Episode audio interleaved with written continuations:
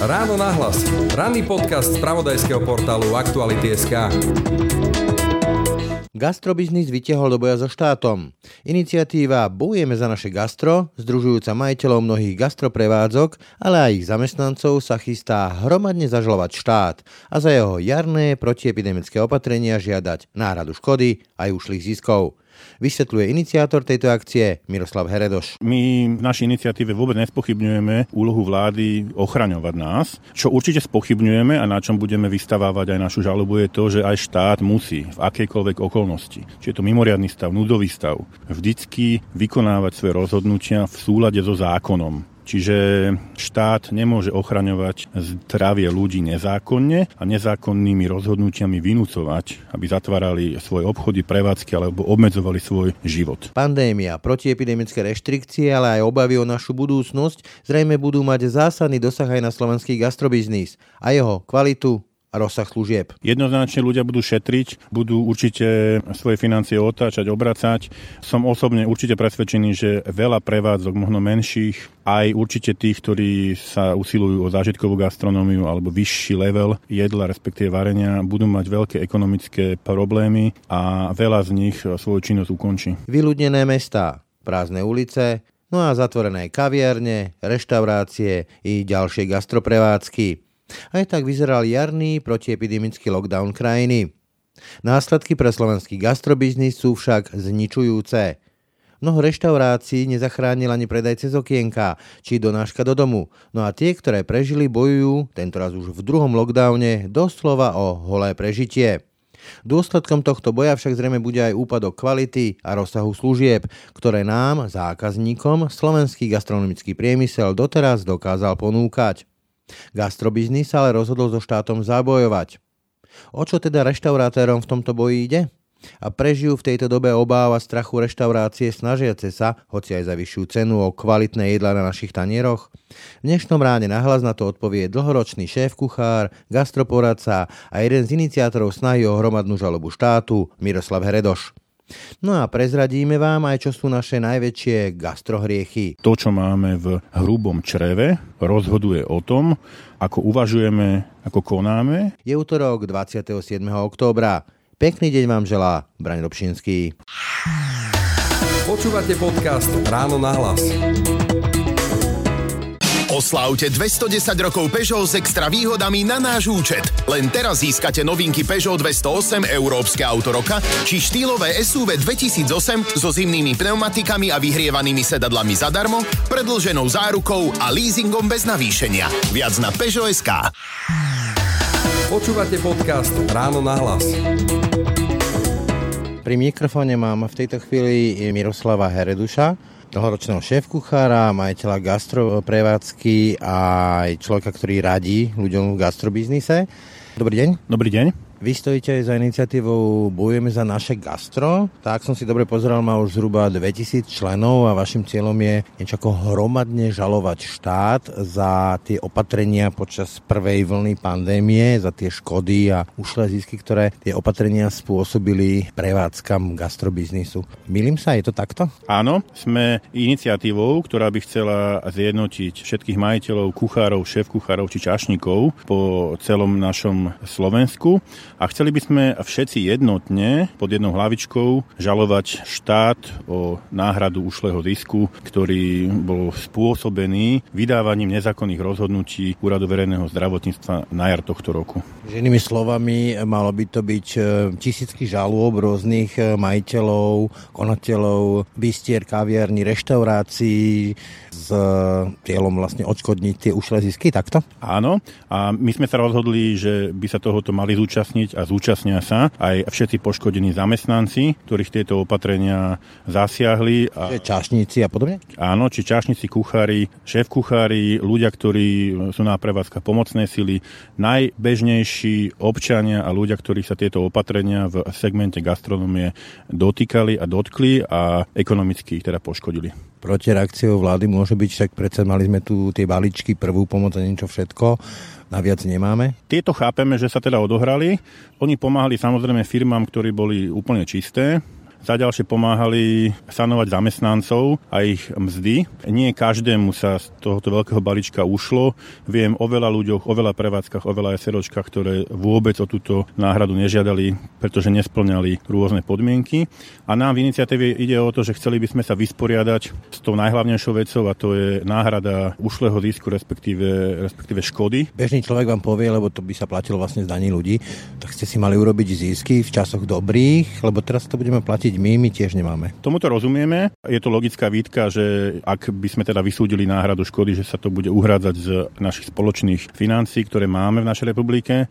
Žiaľ, myslíme si a sme teda presvedčení, že ušlý zisk bude musieť štát vyfinancovať z týchto peňazí, pretože jeho rozhodnutia, ktoré boli nezákonné, sa dotýkali týchto ľudí, na Slovensku poškodili nás a štát to proste bude musieť vyfinancovať z našich peňazí všetkých občanov. Žiaľ, ešte sme neprišli do situácie, že by existovala osobná hmotná zodpovednosť politikov. Čo chcel pán Matovič to, čo chcel e, vo finále dnešný premiér a tým pádom sa žiaľ budeme musieť e, na toto poskladať všetci občania. Viete vy odhadnúť v rámci tých hromadných žalôb, že o asi akú sumu môže ísť? Bude sa to hýbať v miliónoch, desiatkách miliónov alebo aká suma to môže byť? Chceme zorganizovať ľudí na Slovensku celom. Ja si dneska netrúfam to odhadnúť, ale rozprávame sa tu o miliónoch a desiatkách miliónov eur, o ktoré boli títo ľudia ukrátení, respektíve poškodení. Dobre, predstavte si, že ste na tom súde a právnik vlády by povedal, no toto je niečo vis major, teda tá pandémia, to znamená, že nie je spôsobená vládou, je proste prírodnou udalosťou alebo božím zasahom, akokoľvek to nazvem. A v ústave je napísané, že máme ústavné právo na zdravie a život a vláda má povinnosť chrániť zdravie a život a preto prijala tie opatrenia, tak máte bohužiaľ smolu. Chránime zdravie a životy. Určite my v našej iniciatíve vôbec nespochybňujeme úlohu vlády ochraňovať nás. Čo určite spochybňujeme a na čom budeme vystavávať aj našu žalobu je to, že aj štát musí v akejkoľvek okolnosti, či je to mimoriadný stav, núdový stav, stav, alebo nebude aj vojnový stav, vždycky vykonávať svoje rozhodnutia v súlade so zákonom. Čiže oponentúra voči tomuto názoru bude a je, že štát nemôže ochraňovať zdravie ľudí nezákonne a nezákonnými rozhodnutiami vynúcovať, aby zatvárali svoje obchody, prevádzky alebo obmedzovali svoj život. Naražate na to stanovisko prokuratúry, myslím. Jednoznačne už išlo 29. septembra na Úrad verejného zdravotníctva od nich stanovisko, že opatrenia boli nezákonné, aj keď sa dotýkali nášho zdravia. Cieľ bol ochraňovať nás, ale nezákonnosť bola jednoznačne vydokumentovaná. Procedurálne, že vlastne Mikas na to nemal právo. Poďme teraz k tomu gastrobiznisu. Vy teda máte gastroprevádzku, ste dlhoročný šéf kuchár, radíte v gastrobiznise. Ako vlastne dopadla pandémia, všetky tie reštrikcie na gastrobiznis, však to vidíme, stačí ísť po meste, či už v Bratislave alebo kdekoľvek inde a už dnes zatvárajú niektoré kaviarne, zatvárajú niektoré reštaurácie s tým teda, že už sa asi ani nevrátia. Viete kvantifikovať, ako to zatriaslo gastrobiznisom? Nevieme to ešte kvantifikovať, ale ten e, zásah je obrovský pretože ja mám e, maličkú poradenskú firmu, chodím po Slovensku a vidím, čo sa deje.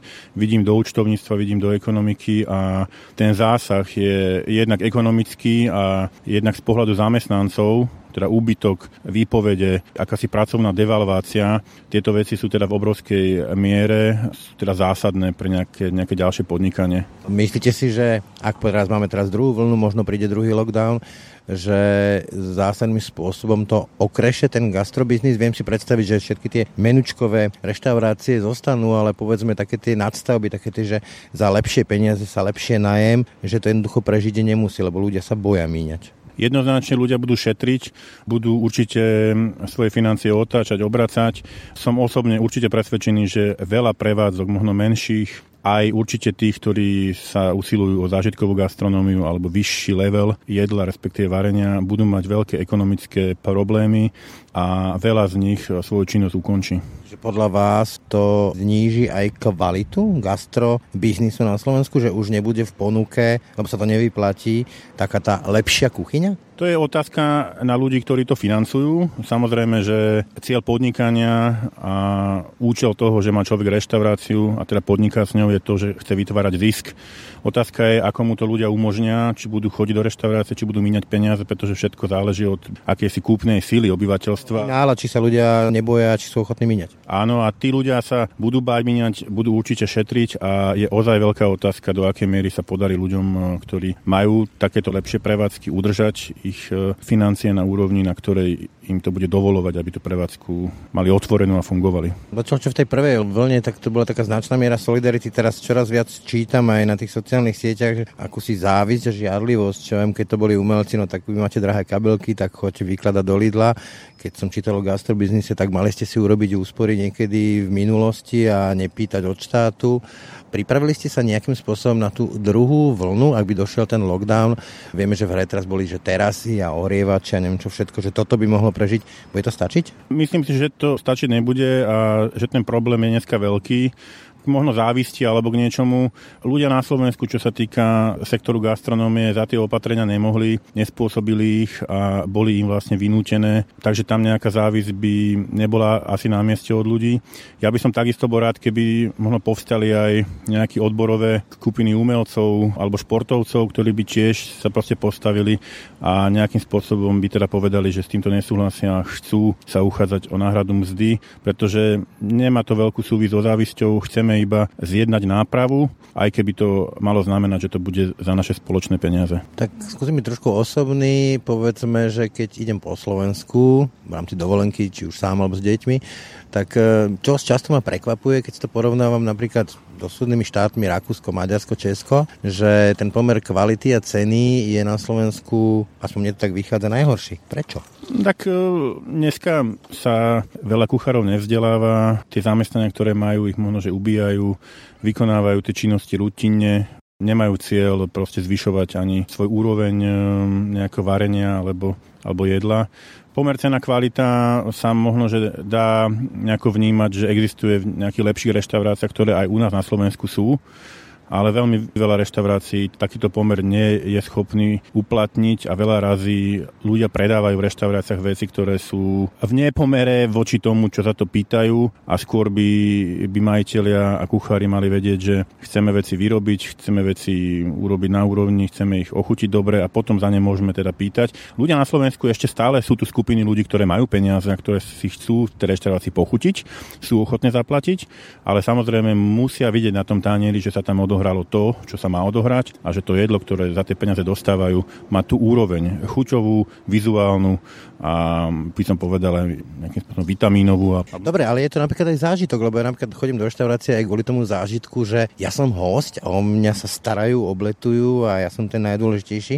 Aké je podľa vás vysvetlenie, že ten istý čašník, keď ho stretnem v Rakúsku, sa správa inak, je oveľa zdvorilejší a keď ho stretnem na Slovensku, tak e, mám pocit, že on je môj pán že ja mám byť vďačný, že míňam peniaze. Tak v Rakúsku je určite nastavená iná úroveň komunikácie, iná úroveň e, možno, že od tých zamestnávateľov, iná spoločenská úroveň, iná životná úroveň. Čiže... Že podľa vás je to aj o tom, že sa nevieme ohradiť ako zákazníci? Jednak možno, že ne, nevieme komunikovať, nevieme sa ohradiť, nevieme proste vysvetliť, čo si prosíme. A ľudia aj v tej gastronomii sú častokrát naučení ako čašníci, že ten host ich môže nejakým spôsobom vyrušovať alebo otravovať, sú unavení, možno, že nedostali na čas výplatu, robia u zamestnávateľa, ktorým nemajú dobré vzťahy. Tých okolností, prečo sa ten čašník dneska správa tak, ako sa teda správa, hoci obrovské percento čašníkov sa dneska, dneska chová dobre, môže byť alebo obsahovať súbor okolností, ktoré tých ľudí nejako zaťažujú a tú ventiláciu alebo tú nespokojnosť si potom môžu dávať do nejakého kontaktu alebo môžu ju proste ventilovať s tým hosťom. Takéto typické gastrobiznise sú tie povestné menučka.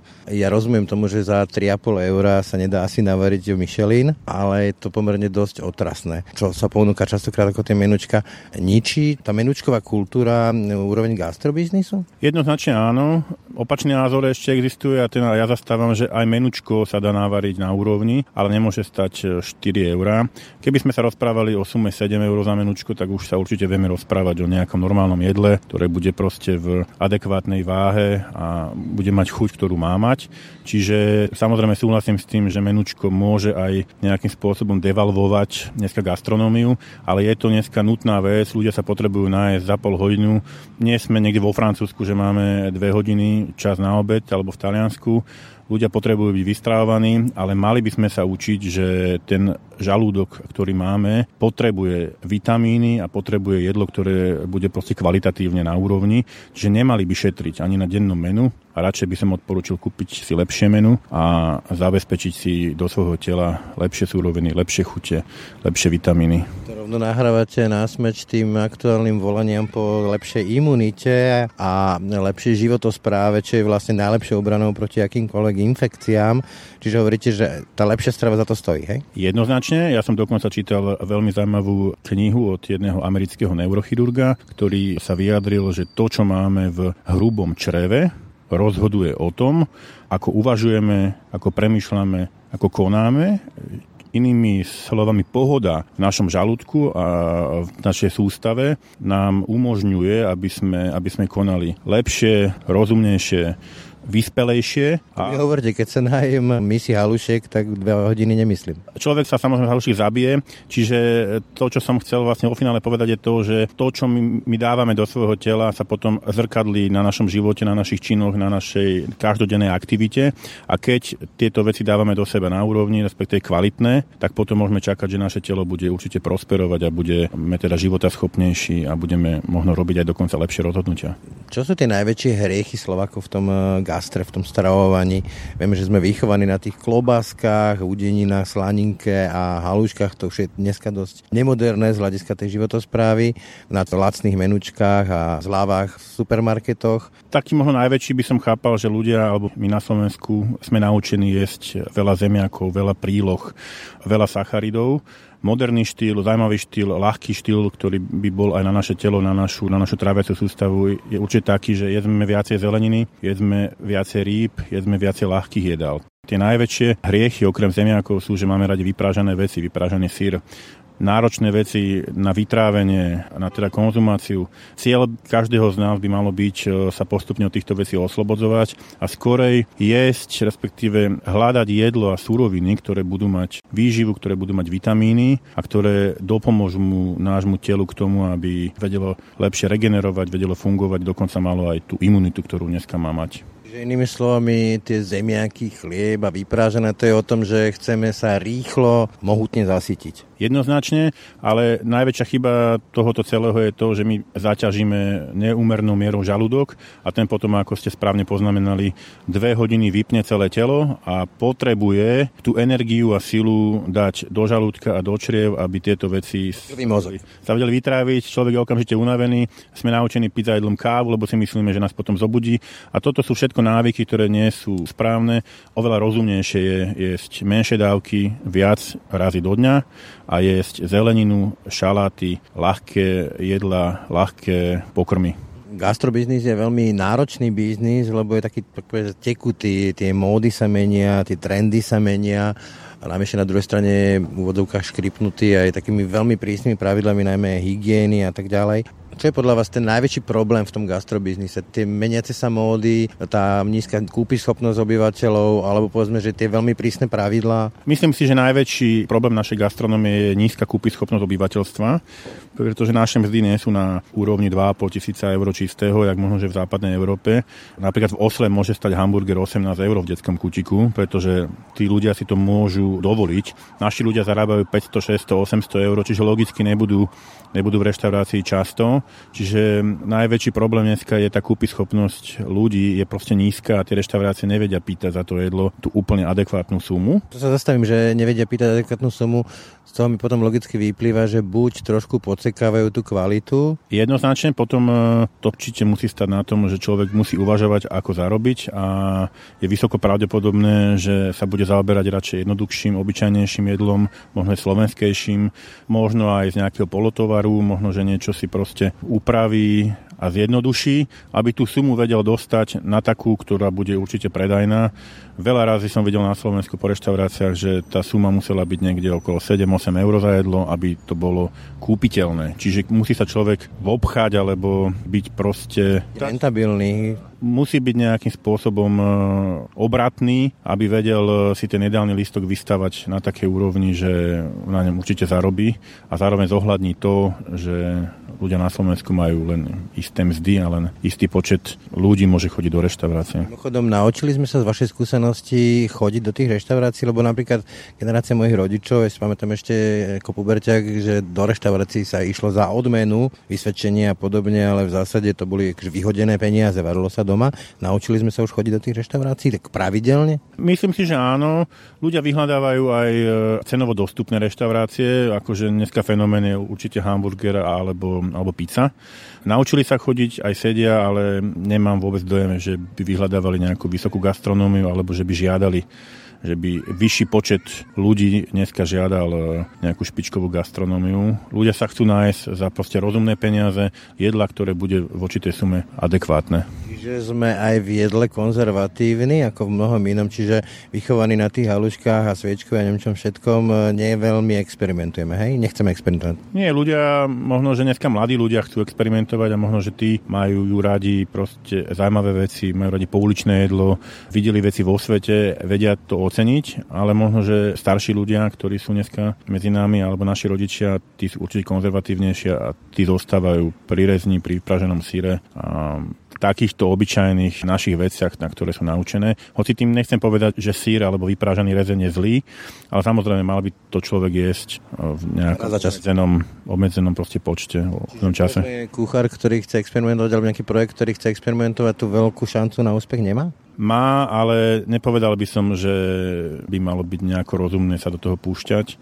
Ľudia budú čoraz viacej zvažovať umer ceny a toho, čo na tanieri dostanú a nebudú tak utracať za jedlo, ako možno utracali minulé roky. Čiže veštiť akýsi súmrak špičkovej gastronómie alebo teda toho trendu k špičkovej gastronómii? No minimálne za tento rok, neveštil by som, ani by som si to neopovážil nejako povedať, ale minimálne za tento rok, čo som videl, čo sa udialo a čo sa do dnešných dní vlastne deje, ten ekonomický úpadok bude ľudí utláčať, ubíjať a budú čoraz viacej peniaze otáčať a nebudú míňať na jedlo v nejakých špičkových alebo v nejakých lepších reštauráciách, ale budú sa snažiť nájsť sa za tie rozumné peniaze vo svojom okolí, vo svojej lokalite, by som povedal obyčajných vecí, hamburgeru, možno že nejaké pice.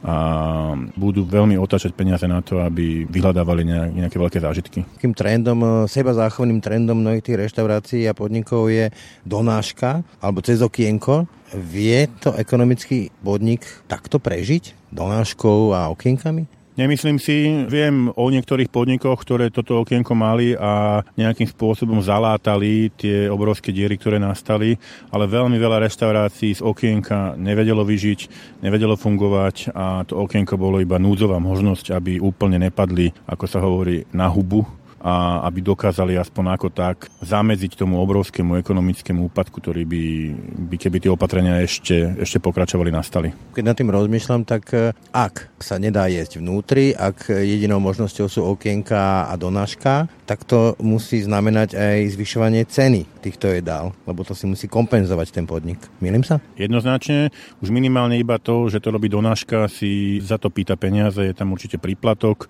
a aj posledné vyjadrenia ľudí, ktorí majú reštaurácie, hovoria, že jedlo na donášku sa navyšuje Čiže ten človek nekupuje sumu jedla, ale kupuje si aj to, že mu ho musia doniesť Servis. a že je teda zabalené. Keď sa ešte vrátim e, k tým podmienkam gastrobiznisu, tak e, neraz, keď som sa rozprával s ľuďmi z tohto sektora, tak veľmi šomrali na všetky tie podmienky, ktoré človek musí splniť, najmä čo sa týka napríklad hygieny. Myslíte si, že sú prehnané tie požiadavky, ktoré sú u nás kladené na gastrobiznis štátom? Mnohé z nich sú určite adekvátne. Ja som za, aby štát alebo úrad dneska okontroloval, ako podnikatelia hospodária so surovinami, ako ich majú uložené v chladničke, odkiaľ ich nakupujú, ako ich vyrábajú, respektíve ako vyrábajú jednotlivé jedlá. S týmto absolútne súhlasím, ale niektoré, niektoré veci sa mi určite zdajú, že sú pritiahnuté za vlasy a to, aby človek riešil, že či môže dať hostovi surové meso v spôsobe tataráku, tak sa mi zdá absolútne neprimerané, pretože každý človek, ktorý má na kuchyni kuchára alebo šéf kuchára,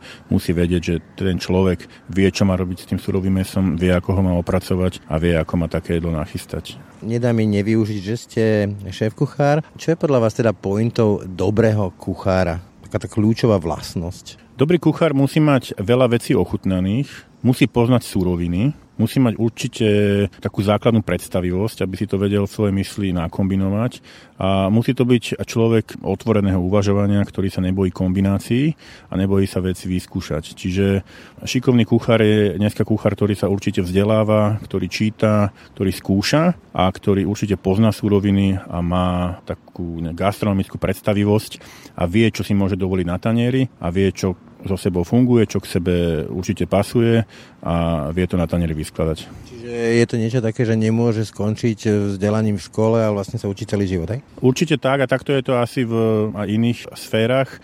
Rastieme tým, že proste uvažujeme, študujeme, čítame, skúšame a že naše vedomosti narastajú a my si potom môžeme dovoliť viacej kombinácií, viacej chutí, zaujímavejšie veci a to, keď sa rozprávame o kuchárčine, tak to ten kuchár potom nájde vo svojom živote ako devízu.